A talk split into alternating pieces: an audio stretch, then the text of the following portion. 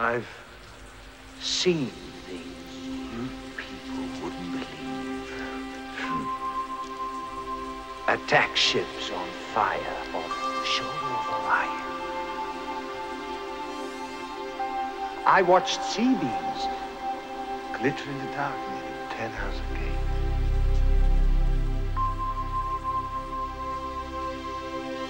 All those moments time. Like tears.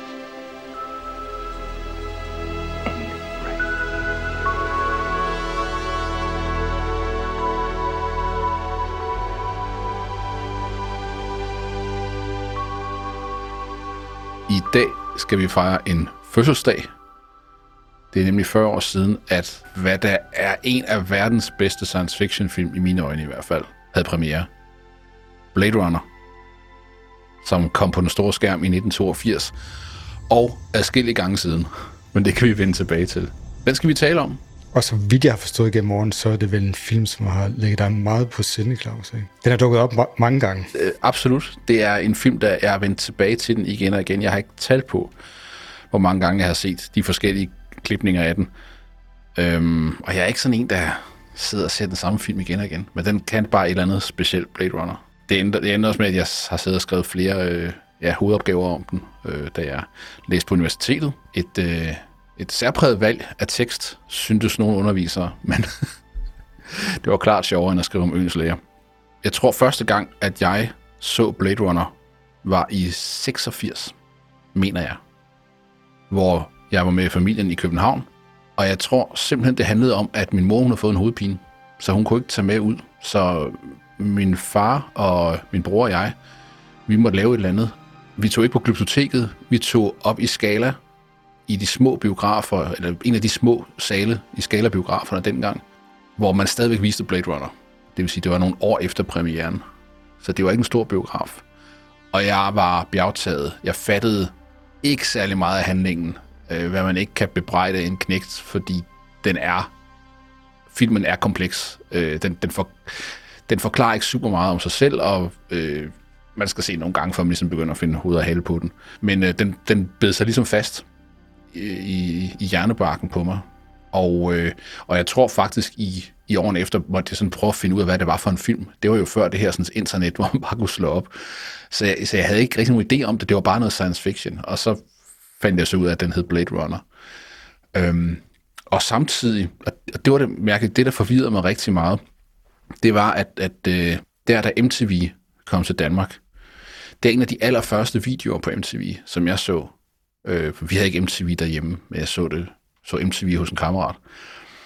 Øh, og der så jeg en, øh, en video, der fuldstændig lignede en scene for Blade Runner. Og det tog mig et stykke tid at finde ud af, hvad det så var. Og det var Genesis med Tonight, Tonight, Tonight, som af et eller andet grund har kopieret settings for Blade Runner. Scener, der foregår i The Bradbury Building. Øhm, lyslægningen, hele stilen er, er råkopieret for filmen, og den, den sang har intet med den film at gøre, men tapper ind i det samme dystopiske, mørke øh, Los Angeles. Og jeg tror, som, som barn forvirrede det mig ret meget, hvorfor at den der video og filmen, og hvad var det, og hvordan hang de sammen? Det gjorde de så ikke, andet end at Genesis instruktør altså havde lånt mig arme og ben. Mange år for at sige, at den film har betydet rigtig meget, og konkurrerer absolut med 2001 og Space Odyssey om førstepladsen på min science fiction filmliste. Ja, det var også noget, jeg tænkte på her tidligere i dag. Øh, hvis jeg sådan fik øh, pistolen for panden og skulle lave en top 3, hvad ville så være på den top 3? Og det, det vil også være 2001, og det vil så være Blade Runner og så Alien. Og så har vi jo så faktisk to ud af tre mm. på den liste, er lavet den samme instruktør, for vi skulle lige have nævnt Ridley Scott, som var instruktøren Det skal vi. af, af både Blade Runner og Alien. Det var dengang Ridley Scott kunne lave film. Og så ved jeg ikke, hvad der skete. Nej, altså, det kan man sige, det er sådan øh, en tangent, man kunne tage af det her, fordi øh, der, der er jo noget med opfølgning på i Alien øh, franchisen, som ikke har været så overbevisende. Altså, som vidt jeg sådan, så har set om ting om ham og læst, så er han ekstremt god visuelt. Så jeg tror, han har brug for nogle meget, meget stærke manuskriptforfattere, og noget meget stærkt manuskript at spille op mod.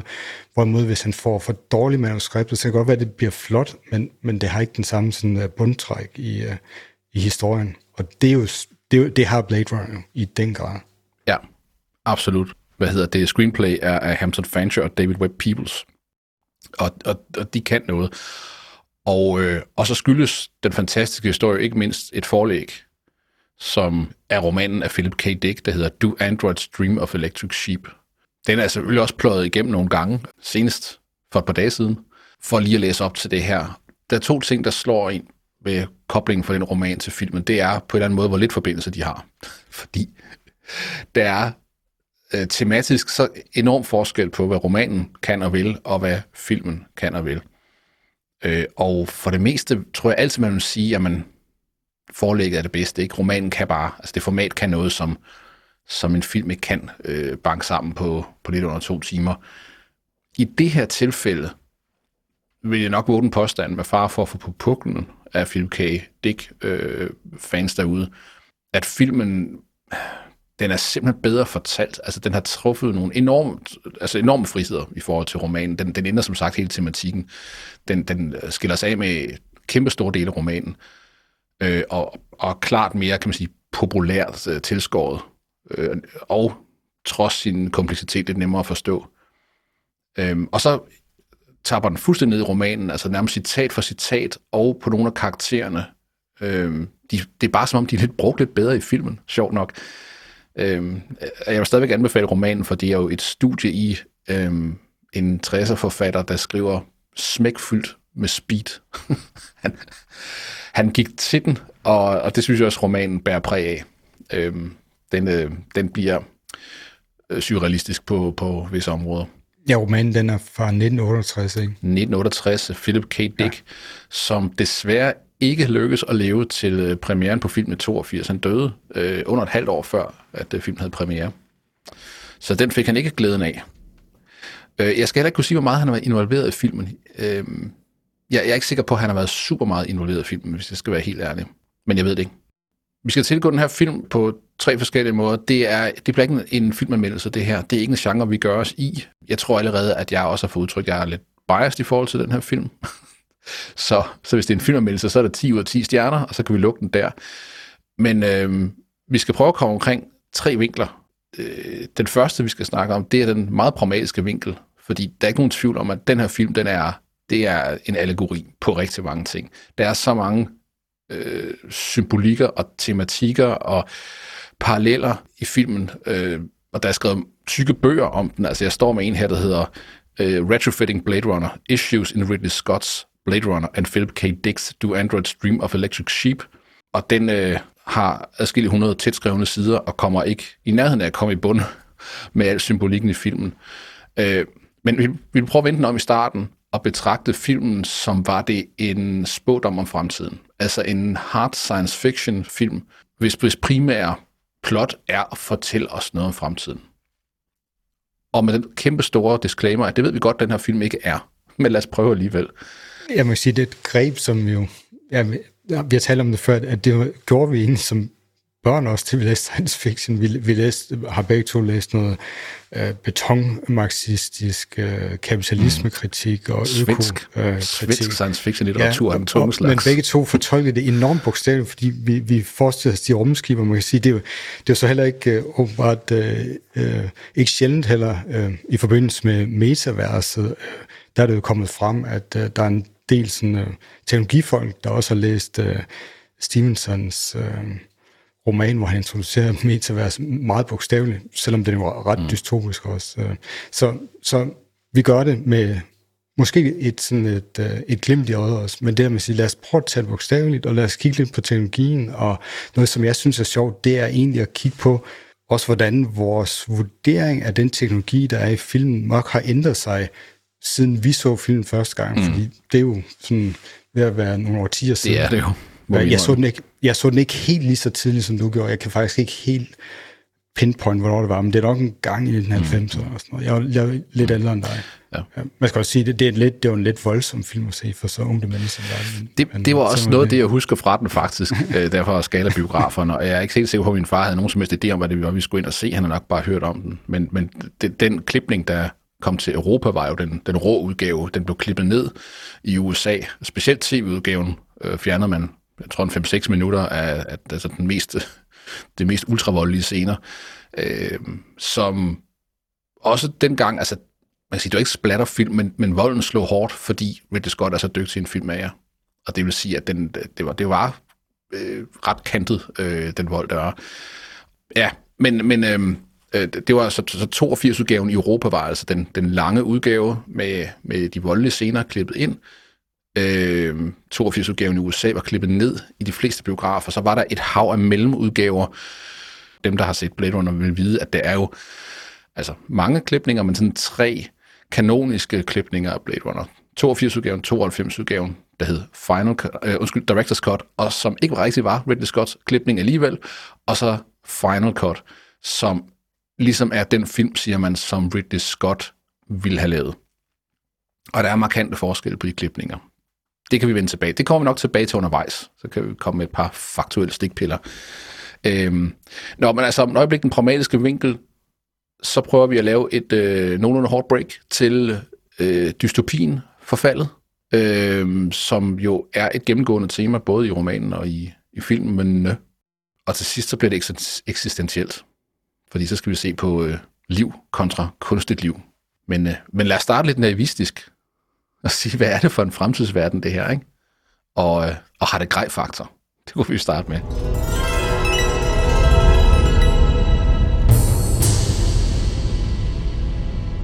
Ja, altså nok noget af det, der har allermest skrejfaktor, det er vel uh, de flyvende biler. Ja. Uh, og, og, og, og der er jo en ikonisk scene også, hvor uh, Deckard, som vores protagonist han hedder, han bliver hentet ind til uh, LAPD's hovedkvarter. Mm. Og, uh, og de skal lande der. Og der, der er så også en... Uh, hvis man kigger rigtig godt efter, og man måske lige har set Alien, så, så vil man kunne lægge mærke til, at der er noget genbrug der. Det er der nemlig.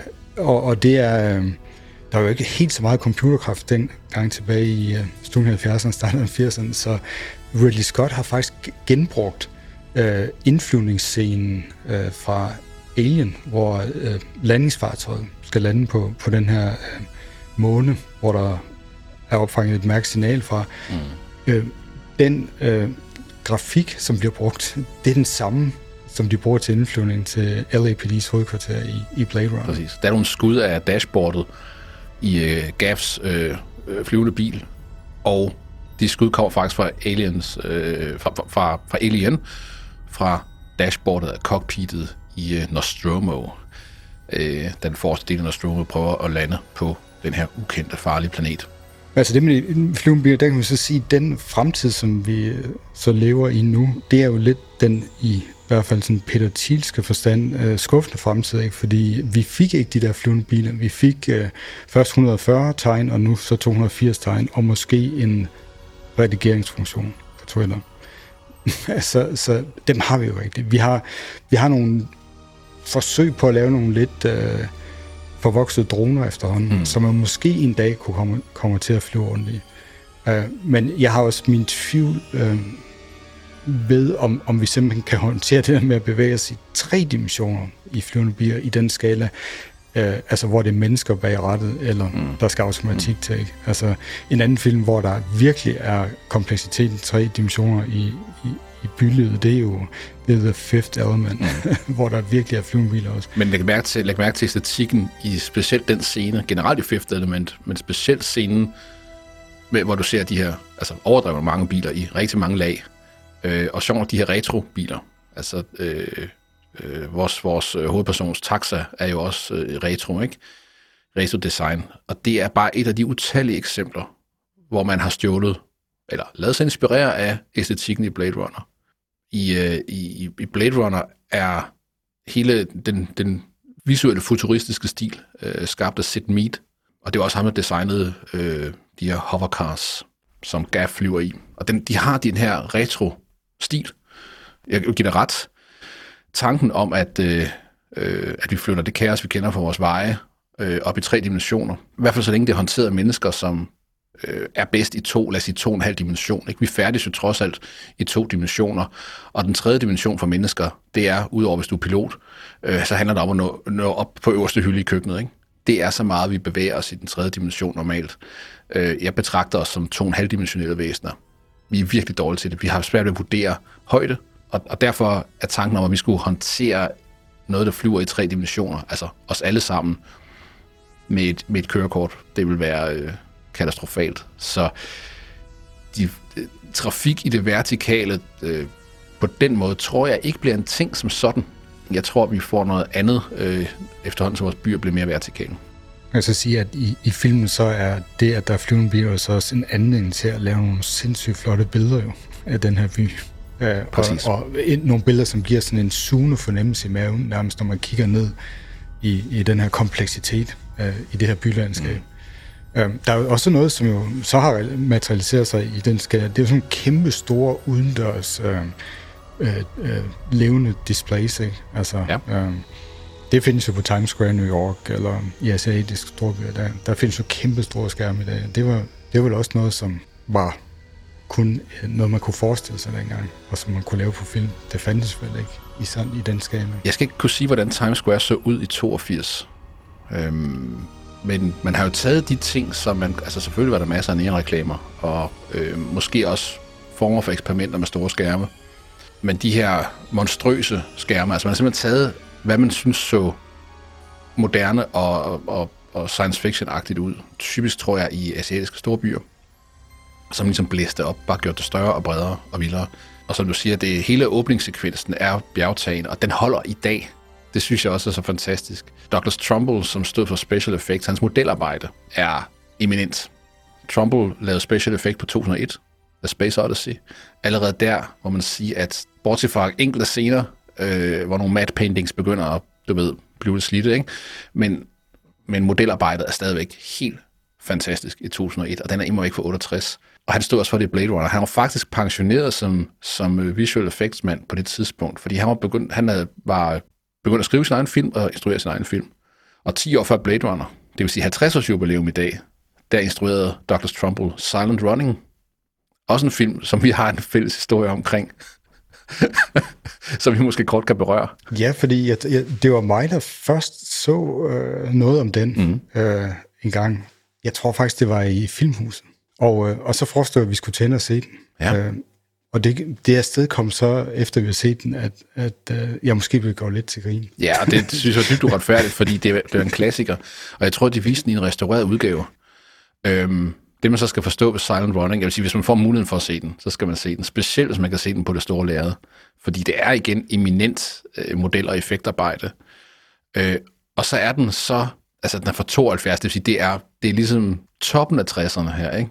Øh, det er med musik af Joan Bass, som giver den fuld skrue på øh, sange, der handler om kærlighed til naturen. på vildeste 70'er man er. Og, øh, og den er så drivende sentimental i beskrivelsen af forholdet mellem en mand og hans tre robotter, der hedder Rip Rap og Rup, på et rumskib, hvor han har bortført det sidste stykke skov, som er til, tilbage efter de dystopiske ødelæggelser af naturen. Den er ikke, jeg vil sige, den er ikke, den er ikke allerede med samme elegance som Blade Runner. Den er så også 10 år ældre. Men jeg er også meget taknemmelig for, at vi fik den, til, fik den at set, fordi det var sidste chance for at se den på det store lærred. Så tak for det. Jeg håber, vi Velkommen. jeg, kan, jeg kan gøre det op for dig på et tidspunkt.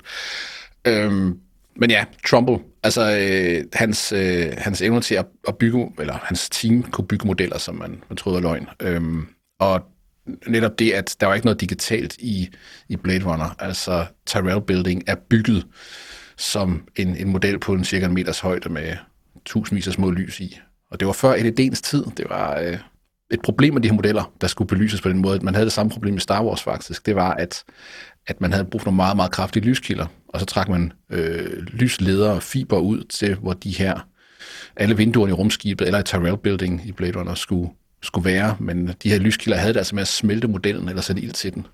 Ja, det er helt klart, at øh, når man blev nødt til at genbruge sådan en, en wireframe-grafik fra Alien, og så i Blade Runner, det indikerede jo, at man slet ikke havde nogen som helst render-farm eller noget som helst, hvor man kunne lave CGI. Nej, den er lavet på film. Altså de der, de der dashboards, det er bag, øh, bagprojiceret film. Øh, samme teknik, som man brugte i 2001 ved at lave, for at lave dashboardet Discovery. Man havde simpelthen, øh, øh, jeg ved ikke om der er 35 mm filmfremviser under bordet, der så skinner op på de skærme her. Og det sjove er, at det faktisk giver det en, et, et fremtidsagtigt look, et futuristisk look, fordi det var flade skærme, som vi kender dem i dag, hvor de science fiction film, der bruger katoderør til at vise, se hvor mange skærme vi har i rumskibet, de blev meget, meget hurtigt bedaget, da den første fladskærm kom frem. Så, så det kan noget stadigvæk, den øh, æstetik. Yeah, 34 to 47.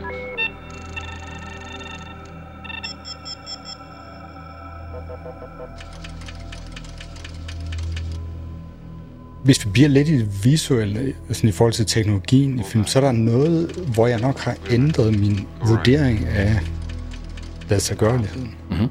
af den teknologi. Og, og det er den scene, hvor Deckard han, øh, han får analyseret et, øh, et foto.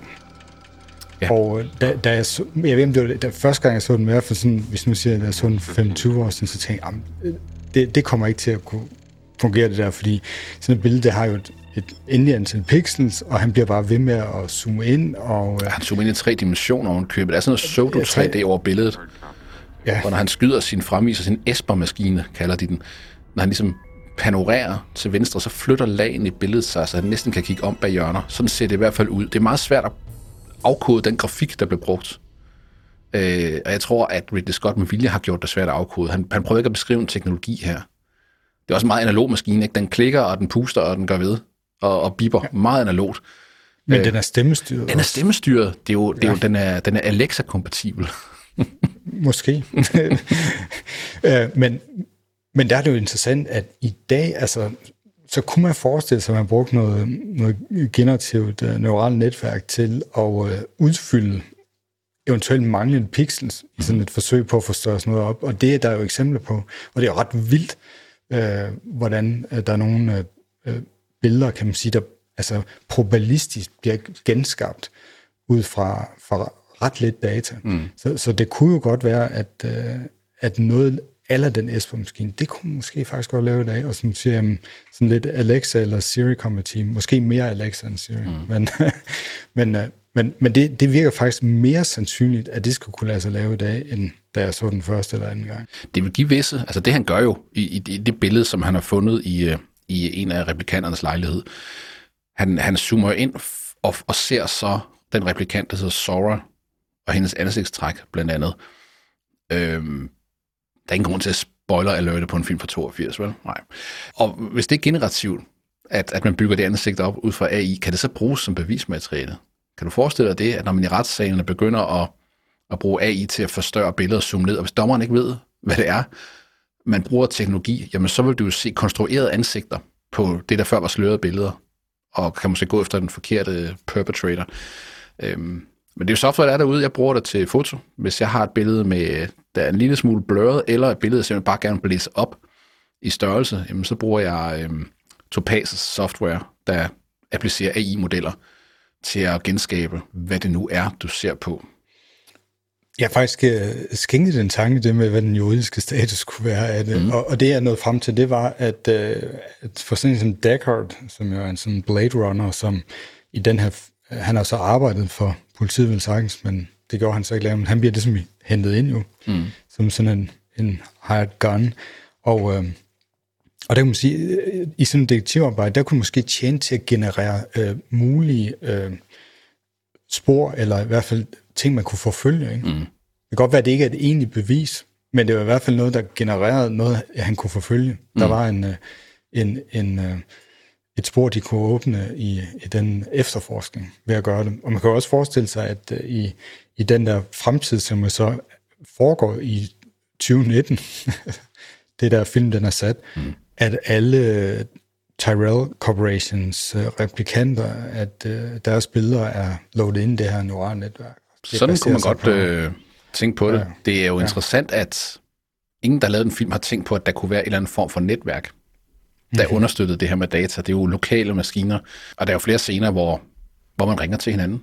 At Deckard ringer til, øh, til Rachel for at lokke hende ned på, øh, på en, en skummelbar Taffes. Øhm, og hun synes, det er under hendes, øh, det er under hendes øh, stil at, at tage derned. Han er også ude på noget skidt, tror jeg de der kvantespring, vi har taget, ikke? altså de, de store paradigmeskifter, som det netværksforbundne kommunikation, jamen det har man ikke i Blade Runner, ligesom man ikke havde det i nogen andre film på det tidspunkt, fordi den, det, var, det, det, det var ikke noget, man kunne forestille sig. Øh, det var typisk øh, komplekse maskiner, og igen den her Esper-maskine er tydeligvis et eller andet. Det er så jo en katoderørsskærm, og så er den så er der stykket alt muligt crap uden på den. Altså det her retrofitting, som, som er et tema i Blade Runner, med at det er noget gammelt lort, noget af det, og så er der bygget ting udenpå. Øh, Dækkers flyvende bil, den har også en alle mulige kasser udenpå. Et af dem er vist en Aircon, der er sat ovenpå øh, og spændt fast.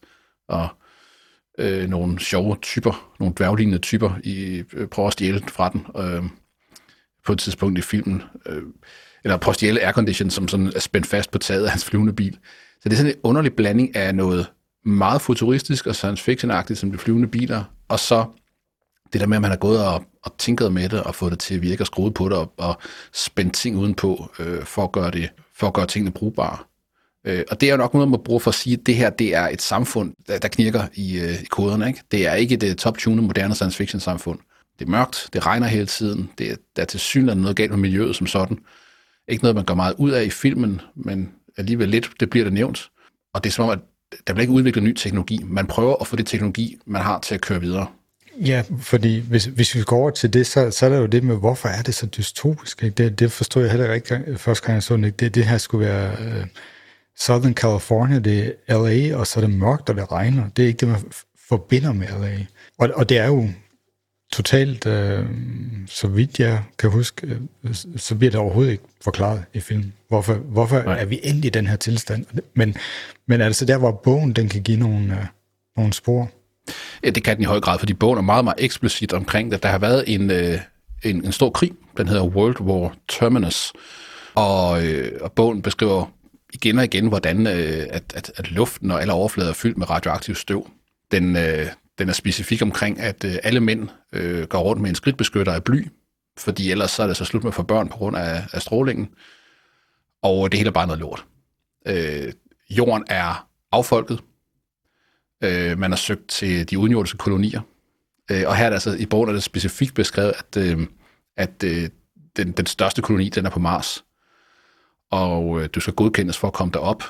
Øh, hvis ikke du bliver godkendt, for eksempel hvis du er dum, hvis du har en lav IQ, så er du en special, eller en chicken brain, som de også bliver kaldt. A chicken head, undskyld. Øh, og kun de, de rige og kloge får lov til at tage afsted. Øh, og på kolonierne bliver de så udstyret med en, øh, en øh, androide, som det hedder i bogen, altså replikant hedder det i filmen, som er din personlige tjener. Og det er en af goderne ved at, at tage afsted. Man kommer ikke helt ind på, hvorfor at det er i samfundets interesse at øh, betale folk for at tage til Mars og væk fra jorden. Det, det bliver ikke nævnt. Og, og, og man hører aldrig om de her Mars-kolonier som sådan. De bliver ikke beskrevet. Der er ikke noget handling, der foregår deroppe. Øhm, det, det eneste, man får, får fornemmelsen, det er, at det er ikke særlig fedt på Mars. Øh, det er gammelt. Mars er en gammel og død planet, bliver det beskrevet som, og, og man keder sig i helvede til det. Så problemet er jo, og det er det både i bogen og filmen, at øh, replikanterne har ikke lyst til at være på Mars og rende rundt og være slaver for deres menneskelige overherre. De vil hellere tilbage til jorden. Der er et eller andet, der driver dem tilbage.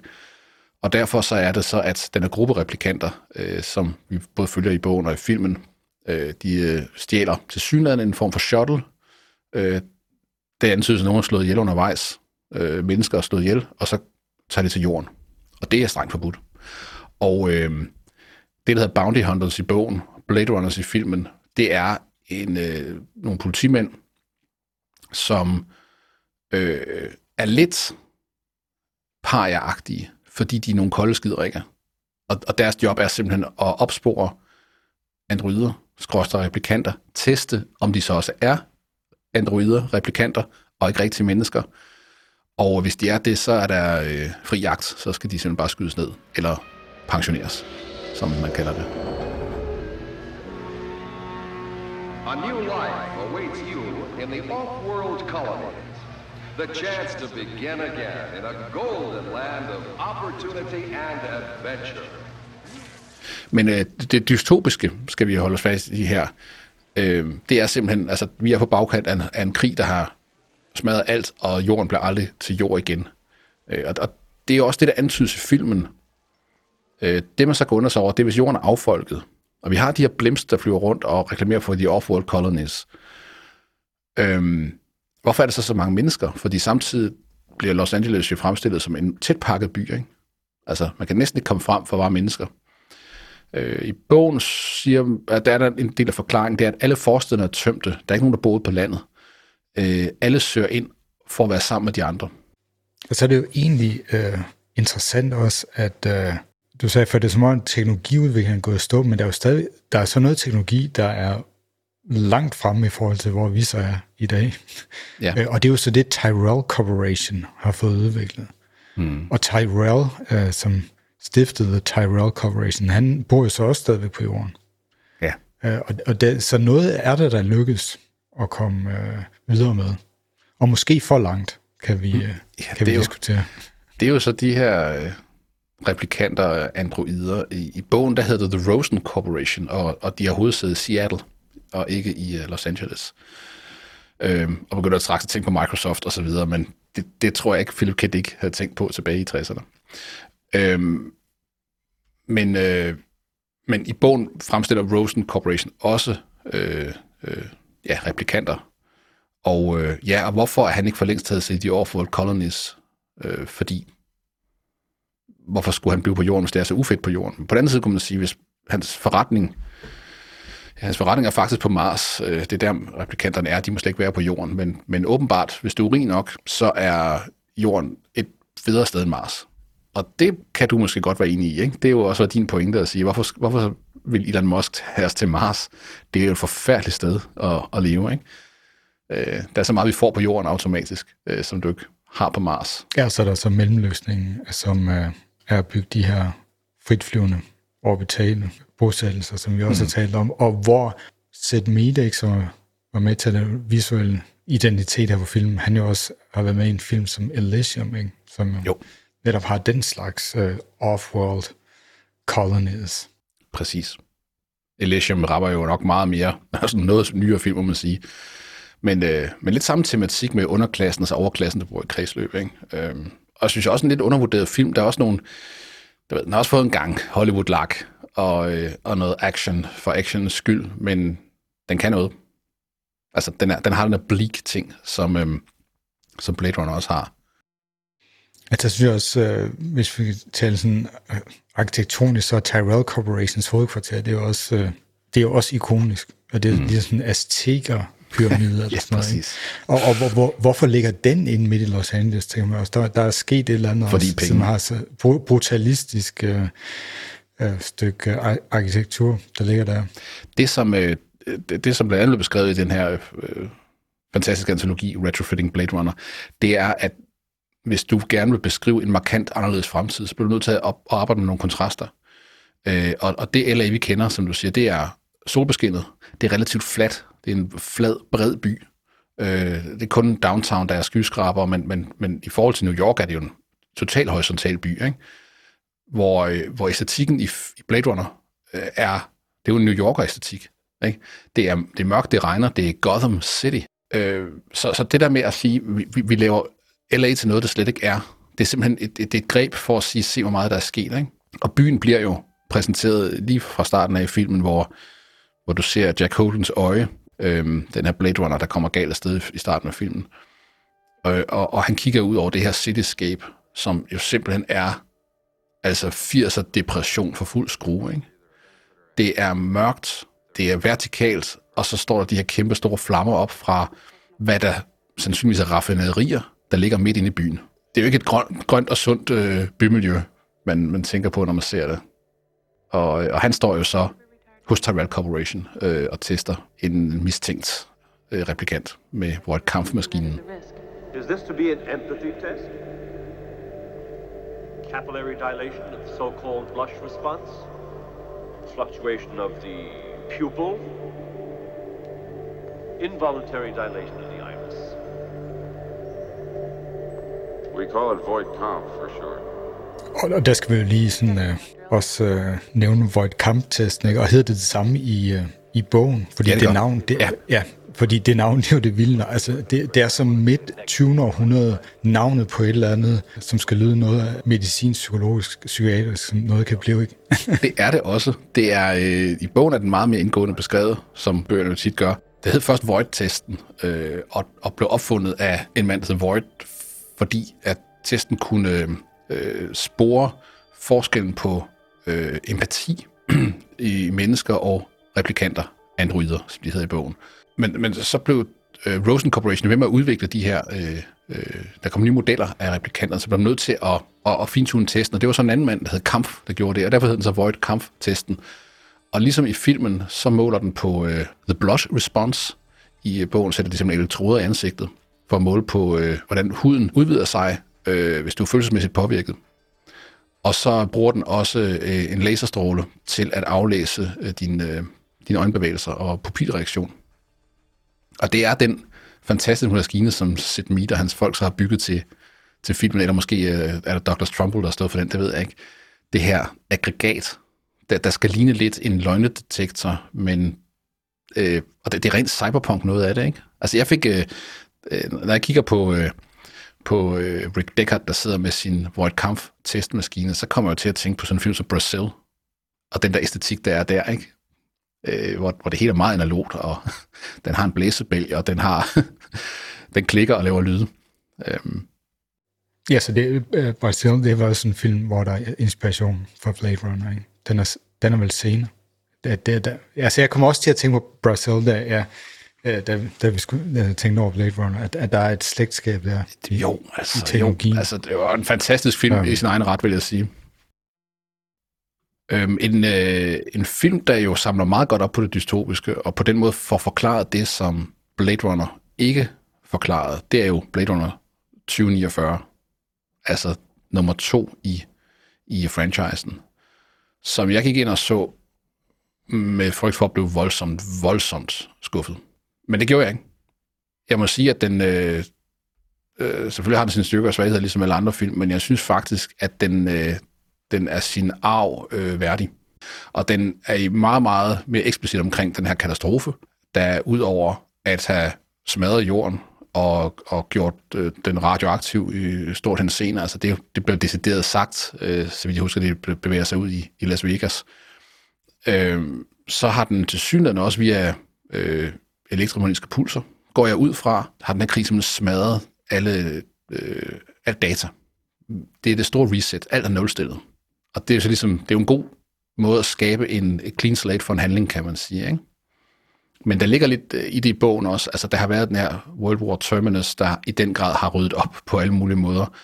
Og, øh, og det står helt klart, at, at den teknologi, jeg synes også, det gør i filmen i Blade Runner, altså den første Blade Runner, det står klart, at den teknologi, man har, den er opfundet op til den her hændelse. Bagefter har man lappet på den. Man har ikke opfundet noget nyt.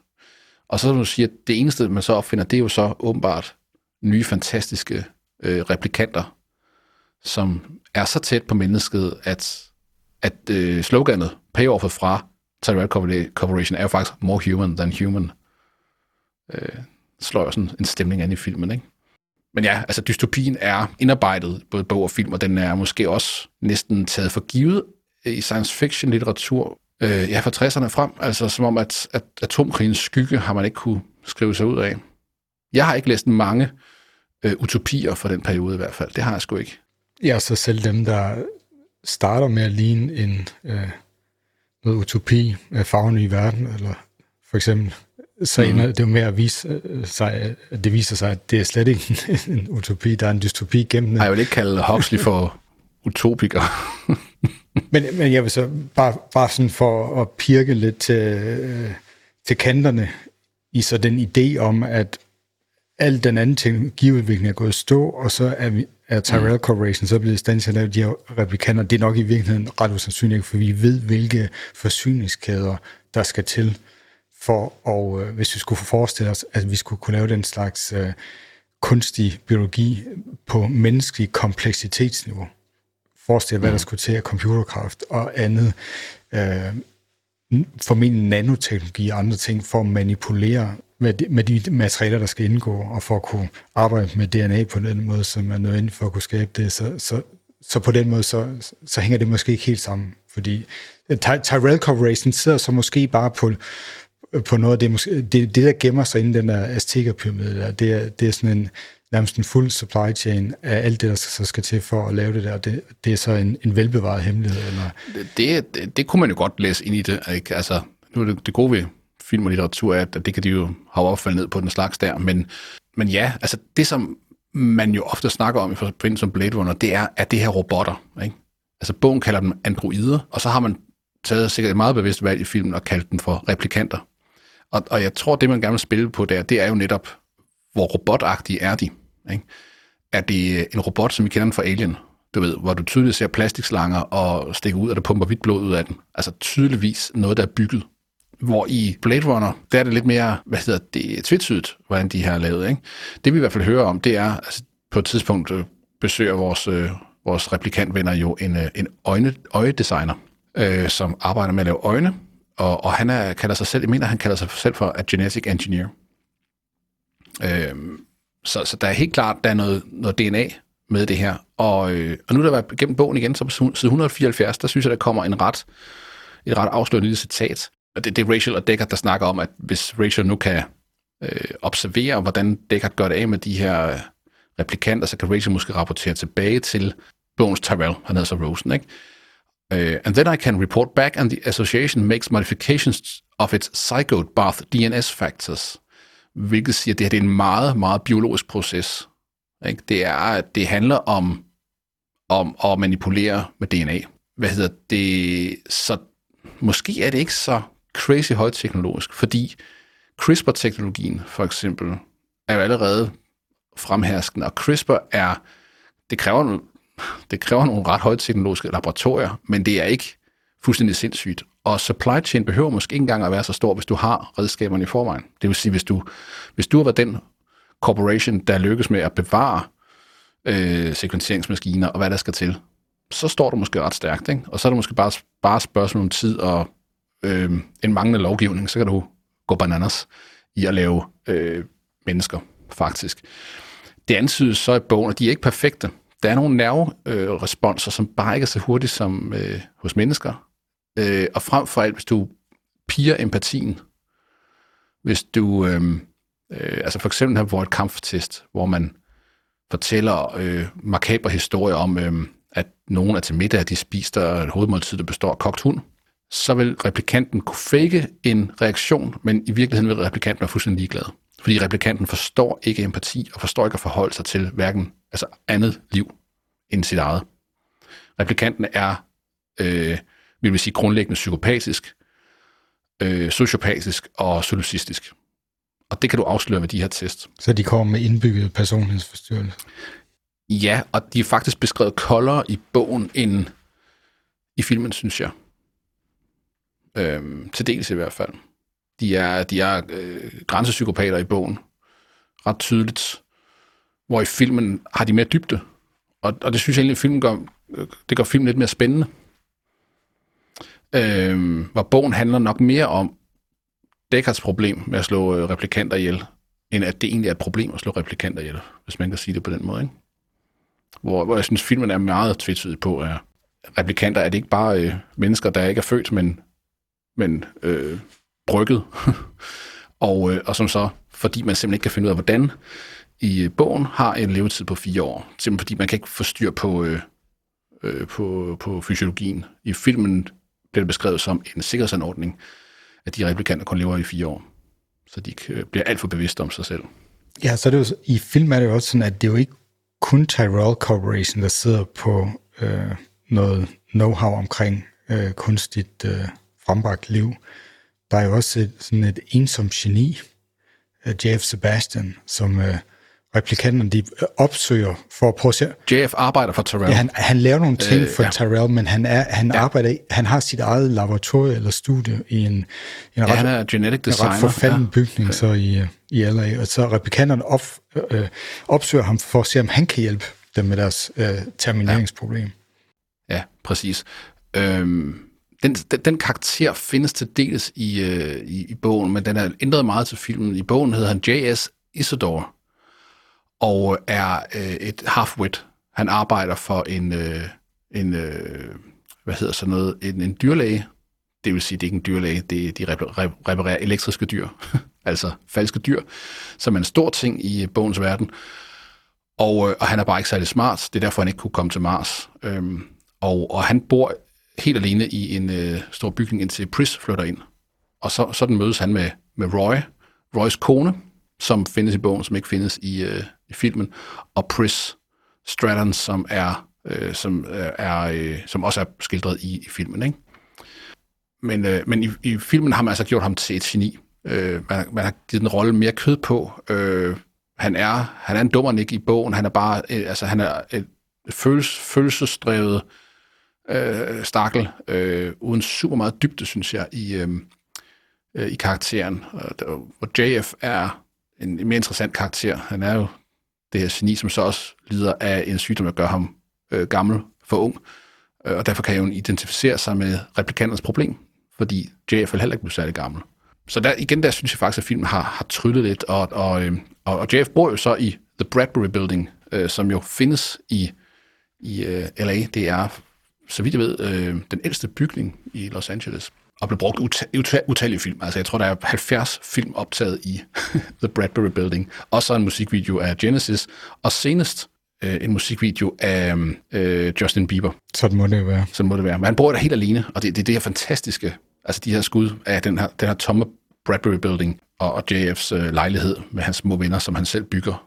Virkelig creepy sted. Og, og, og nogle af de største scener i filmen er, synes jeg jo, da, da Pris kommer på besøg, og Roy kommer på besøg, og de er skide søde ved Sebastian. Ikke? ja, det virker nærmest som, at, øh, at Jeff, han, han har nok nogle lidt autistiske træk, og kan ikke helt aflæse, ja. øh, hvordan de er i gang med at prøve at udnytte ham, og hvad deres øh, dagsorden er. Præcis. Og, og, og det er lånt direkte fra, fra Isidore i filmen. Også det, at, at øh, Sebastian bliver jo klart forelsket i, i Pris. Ikke? Hun spiller på det. Og altså spillede Daryl Hannah, og så man kan godt forstå Sebastian, at han bliver lidt, lidt blød knæen, ikke? Øh, men bliver, som du siger, udnyttet, øh, så de kan nå til Tyrell himself. Men uh, skal vi ikke have fat i uh, lidt mere i Deckard? Og, og så er der jo så den åbenlyse association, som, som hvis man ud, for eksempel prøver at udtale Remy Martin på uh, amerikansk, så opdager man jo ikke, det bliver Remy Martin. Og, og så, bliver, Martin, ja. så vil uh, Descartes jo selvfølgelig også blive til Deckard. Og, mm. og der ligger jo nok et eller andet der, ikke? Antyder du en form for dualisme? Er det måske, der, ja. der er måske ja. noget med sjæl og læme her, der er for spil, ja. og, og hvorvidt er det, at man tænker, at det er nok til, at man også øh, faktisk eksisterer? Det er jo det, det hele drejer sig om. Er det empatien, øh, der gør, at vi, der gør os til mennesker? Øh, i, der er en, en, en meget stor øh, faktor i bogen, et, et kæmpe plot, vil jeg sige, eller et underliggende plot, som på ingen måde bliver nævnt i, i filmen. Og jeg forstår det godt, fordi det vil simpelthen syre det for meget ud. Er der er faktisk der er to ting, og de hænger sammen. Noget af det fineste, du kan eje i bogens verden, det er et dyr. Øh, og det er antydet i filmen, der er de her dyrehandlere, ikke? Og du ved, øh, Descartes Deckard ser ugen og siger, øh, er, er det en rigtig ule? Øh, så, så det var spillet på det her med, hvor, hvorfor har man falske dyr, ikke? Men, men i, det er det vildeste statussymbol, det er dyr. Og jo større dyr du har, altså store pattedyr, øh, er vanvittigt dyre, fordi krigen har udryddet dem alle sammen. Og hele menneskeheden er på en bodsgang. Hele menneskeheden skal øh, altså, dyrke empatien som et drug, simpelthen for at, at, at bode sønderne for at have smadret alt liv på jorden. Alle har et lille glas på sig, så hvis du ser ned ad kop, så kan du putte det i glasset. Den er jo afskillige 100 dollars værd. Øh, og hvis du skal op og have en strus, eller øh, en hest, jamen så snakker vi om altså, astronomiske beløb. Du skal være en rigtig rig menneske for at have et hest gående på taget i dit højhus. Øh, og hvis ikke du har råd til det, så må du købe et elektrisk dyr. Og, øh, og Deckard er, han bliver, han bliver antydet patetisk i filmen. Øh, han er endnu mere patetisk i bogen han er øh, på mange måder et røvhul, der bare render rundt og skyder nogen. Ikke? Og, og han er besat af tanken om et, et rigtigt dyr, fordi han har kun et, et elektrisk får. Og alle ved jo, det er elektrisk for fanden. Altså, det er jo ikke, det er jo ikke, det er ikke en replikant for. Det er ikke lavet smart af Terrell Corporation eller Rosen Corporation. Du kan åbne det i siden og skifte sikringer på det. Ikke? Så, så det er ikke fantastisk. Men på lidt afstand, på en god dag, så kunne man godt tro, at det var et rigtigt får. Og han er syg med det for, ikke? Altså han, han går op i det, fordi det er det, det var vigtigt for ham og hans kone at, øh, at se ud, som om de passer på et dyr. Og den dag, han så faktisk får, får råd til at købe en ged øh, på afbetaling, det er, det er en stor dag. Og han får råd til geden ved at skyde tre replikanter. Så er der bounty money nok til at købe en ged. Det gav jo ind og, og pille på nogle ting der, ikke? Altså, det, der, det er vanvittigt hyggeleri i at kunne slå nogen ihjel, men så kan du passe på et dyr og være et rigtig godt menneske. Så, så dyretemaet øh, er det ene. Og et andet tema, der er vigtigt, det er mercerismen. Øh, man tilbeder en form for kultleder, der hedder Mercer. Og det gør du ved, at du har en empathy box derhjemme. Alle stuer har en empathy box. Den har to håndtag, fuldstændig ligesom den der Scientology box har. Ikke? Når du holder om dem, så går du i et med alle mennesker, der er på systemet samtidig, i en fælles bevidsthed. Hvis du er glad, så afgiver du noget af den glæde. Du føler, du føler alle. Du, du, du bliver simpelthen, du får empati for fuld skrue. Og så kan du også fusionere med Mercer, som går op ad et bjerg, mens han bliver stenet. Mm-hmm. Kan du se symbolikken? og så kan du i, i, et, øh, et øjeblik være mørser. Og når du, når du slipper de der håndtag igen og kommer ud af det, så har du altså sår fra, altså du har stigmata fra, hvor stenene ramte dig. Og, og, og det er der, hvor man siger, okay, hvis du har prøvet at lave den i, i filmen, så er det, det var en anden film, ikke?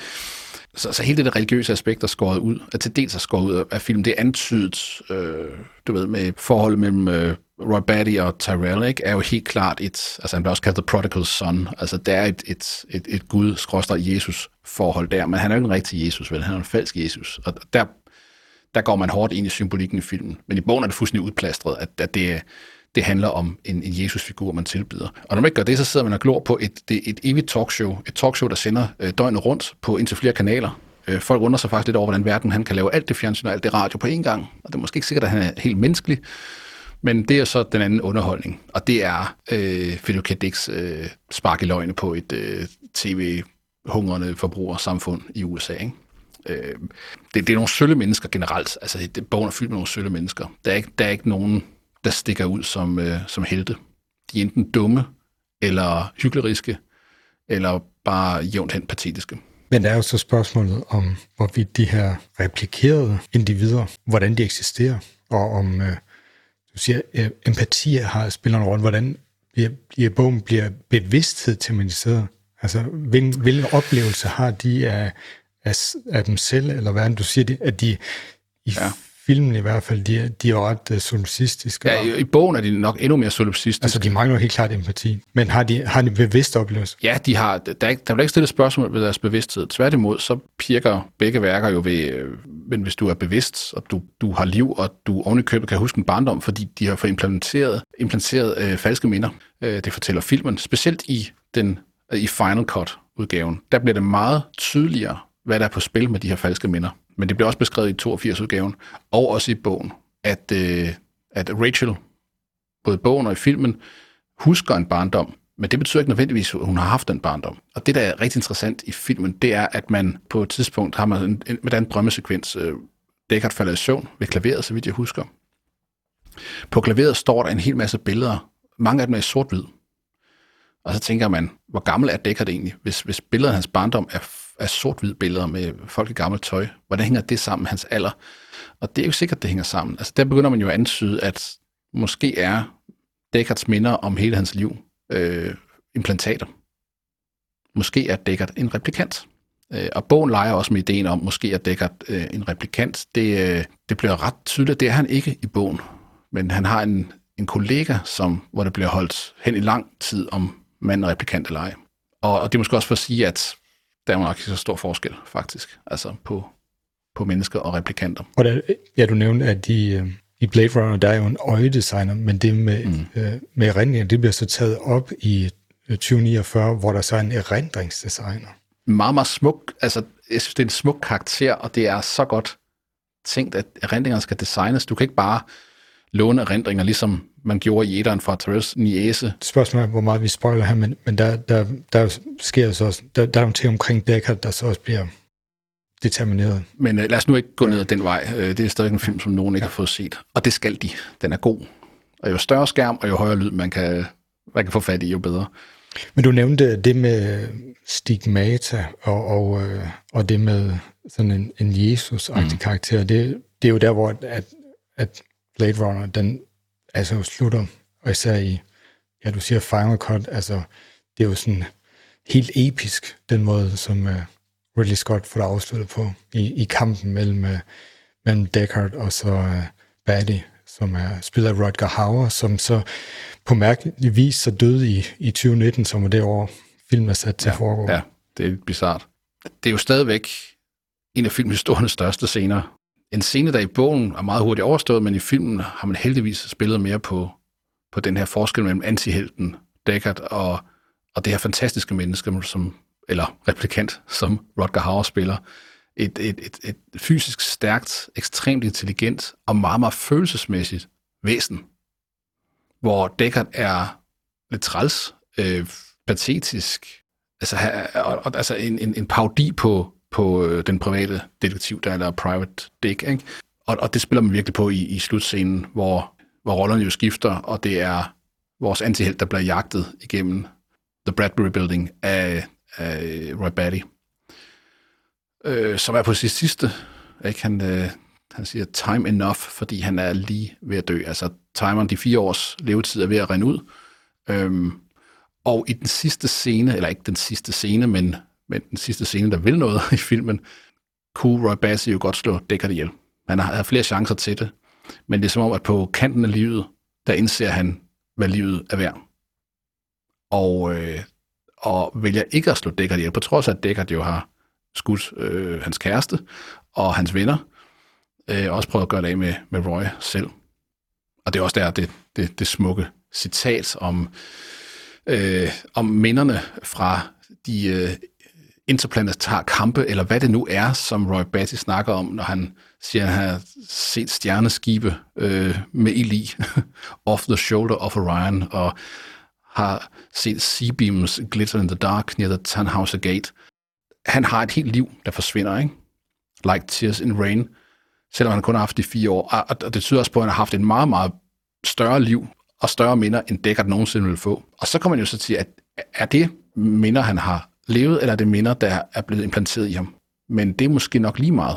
Og så er det jo der, hvor en af de meget store forskelle på 82-udgaven og på Final Cut optræder. Det er jo, at 82-udgaven, der øh, i begge film, så ser du Gaff sige til Deckard, øh, you did a man's job. Hvad ligger der i det? Han er jo en mand, eller er han, ikke? Øh, men i hvert fald så kommer Deckard øh, hjem, og der er Rachel, og så øh, stopper Final Cut med, at de to de går ind i elevatoren, og så er deres fremtid uvis. I 82-udgaven, der screenede man den her film, som man jo gør i Hollywood, og man gjorde det mange gange, og den fik elendig kritik af prøvepublikummet. Der var så mange ting, de ikke forstod. Øh, og frem for alt kunne de ikke lide den, øh, den åbne slutning. Så udover at man lagde en redselsfuld voiceover på, hvor du kan høre en meget, meget øh, uoplagt Harrison Ford prøve at lege, du ved, film noir voiceover, øh, og, og, fyre kliché efter kliché af igennem den film her, for, ligesom for at, at gøre den, bedøve den lidt, ikke? så tilføjede man en slutning. Og det, der, det var det, vi kom fra med at låne fra andre film. Man ser i 82-udgaven, voiceoveren siger, at øh, Rachel, hun havde alligevel ikke den her fire års øh, øh, udløbsdato der. Det havde han lige fået at vide af Terrell. Og så ser man den køre afsted. Kører, ikke flyve nu. Af en grund, så kører de i den her øh, normalt flyvende bil, eller en anden bil, i et grønt, lækkert landskab.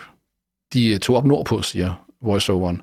Og op nordpå, der er der åbenbart ikke nogen forurening. Der er træer, og der er højt til himlen, og det er bare smukt. Og, øh, og under rulleteksterne, så ser du de her fantastiske helikopterskud af, af Rocky Mountains. Det var ikke noget, man optog til filmen, men det var noget, man simpelthen lånte fra The Shining, som blev optaget ganske tid, kort tid før øh, Blade Runner.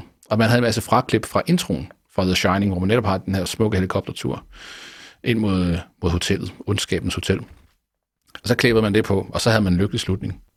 Og det er jo virkelig, altså det var totalt nederen, og øh, efter sigende skete det fuldstændig uden Ridley Scott var i nærheden. Altså det var producenterne, der skamklippede filmen og tilføjede den der tåbelige voiceover. Øh, noget af det blev ændret til Director's Cut, men først i Final Cut øh, fremstår den her film som det, det, det mesterværk, den skulle have været fra starten af, hvis du spørger mig. Måske der er også noget andet ved at lægge uh, den trælse voiceover hen, henover, det er jo, den interfererer med Vangelis uh, helt utrolig musik, ja. som er, altså også giver de her klare indikationer af noget sen 70'er og start 80'er med analoge synthesizer, men på, på samme, kan sige, samme mm. omgang, mm. jo så også skaber et helt unikt lydunivers. Det er øh, fuldstændig unikt, og, og altså 100% Vangelis, som jo har lavet musik til mange film. Øh, men det er sjældent, at hans musik rammer sig rent på stemningen, som i Blade Runner, hvor han var det helt klart det rigtige valg. Et eksempel er for eksempel den film, der hedder Chariots of Fire, som handler om nogle øh, britiske øh, sprinter øh, og atleter. Er det på øh, Oxford College eller sådan noget? Øh, altså, vidt jeg husker, filmen faktisk er sort-hvid. Men øh, til den har Vangelis lavet musik, blandt andet det meget kendte nummer, hvis man siger guldgymnastik af en grund, så er det Chariots of Fire, der, der går igen. Og øhm, det, det harmonerer slet ikke. Altså, det, det, det, det, det går helt galt. Analoge og på det tidspunkt sikkert også digitale synthesizer for fuld skrue øh, hen over en øh, 1900-tals setting i, øh, i England. Det, det, det hænger ikke sammen. Men i Blade Runner er det det, det, det smukkeste ægteskab mellem musik og film øh, i lang tid, synes jeg. Og jeg synes, Hans Zimmer, han, øh, han gør det godt i øh, 2049, hvor man jo ikke har bedt Vangelis om at skrive musik, og det tror jeg er godt. Øh, jeg mener, han lever stadigvæk, men jeg synes ikke, det han producerer er værd at høre på. Men Hans Zimmer, han kan noget, men han er jo tappet ned i arven fra Vangelis musik i, i Blade Runner, og udvidet den, og faktisk gjort det endnu større og, og bedre, synes jeg. Og sådan kan vi øh, bruge timevis på at snakke om filmen og bogen. Det er som om, vi kun lige har krattet i overfladen. Men øh, tiden er gået så rigeligt endda. Hvor, hvornår så du den sidst? Altså den oprindelige Blade Runner? Final Cut? Det, nej, det, det, kan jeg, det kan jeg ikke huske. Øh, men jeg, der, det er helt sikkert nu, jeg får lyst til at se den igen.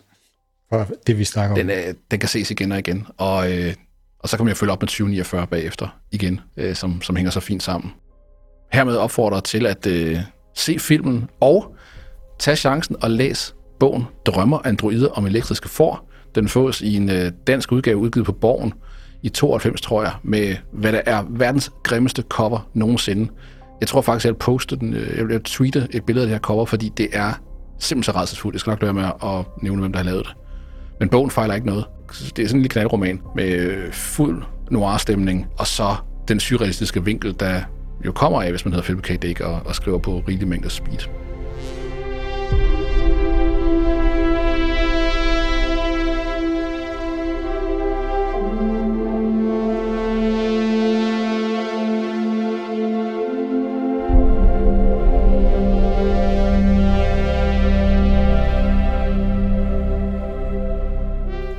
Godt skabe lidt ekstra Blade Runner-agtig stemning, har vi i den her episode lånt lyd fra filmen Blade Runner Final Cut. Det er Warner Brothers 2007. Fra Blade Runner soundtracket, Vangelis Warner Music 1994. Og fra Blade Runner 2049 Original Motion Picture Soundtrack af Hans Zimmer og Benjamin Wallfish. Og det er Sony Music Entertainment 2017.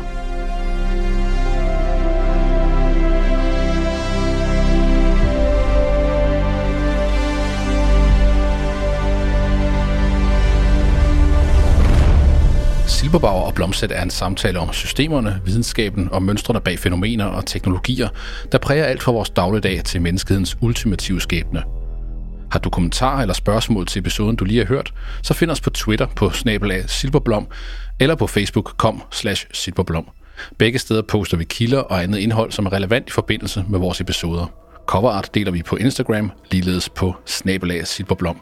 Og hvis du kan lide det her podcast, så vil vi blive lykkelige for stjerner på Apple Podcast, eller hvis du blot deler podcastet med dine venner. Tak fordi du lytter med.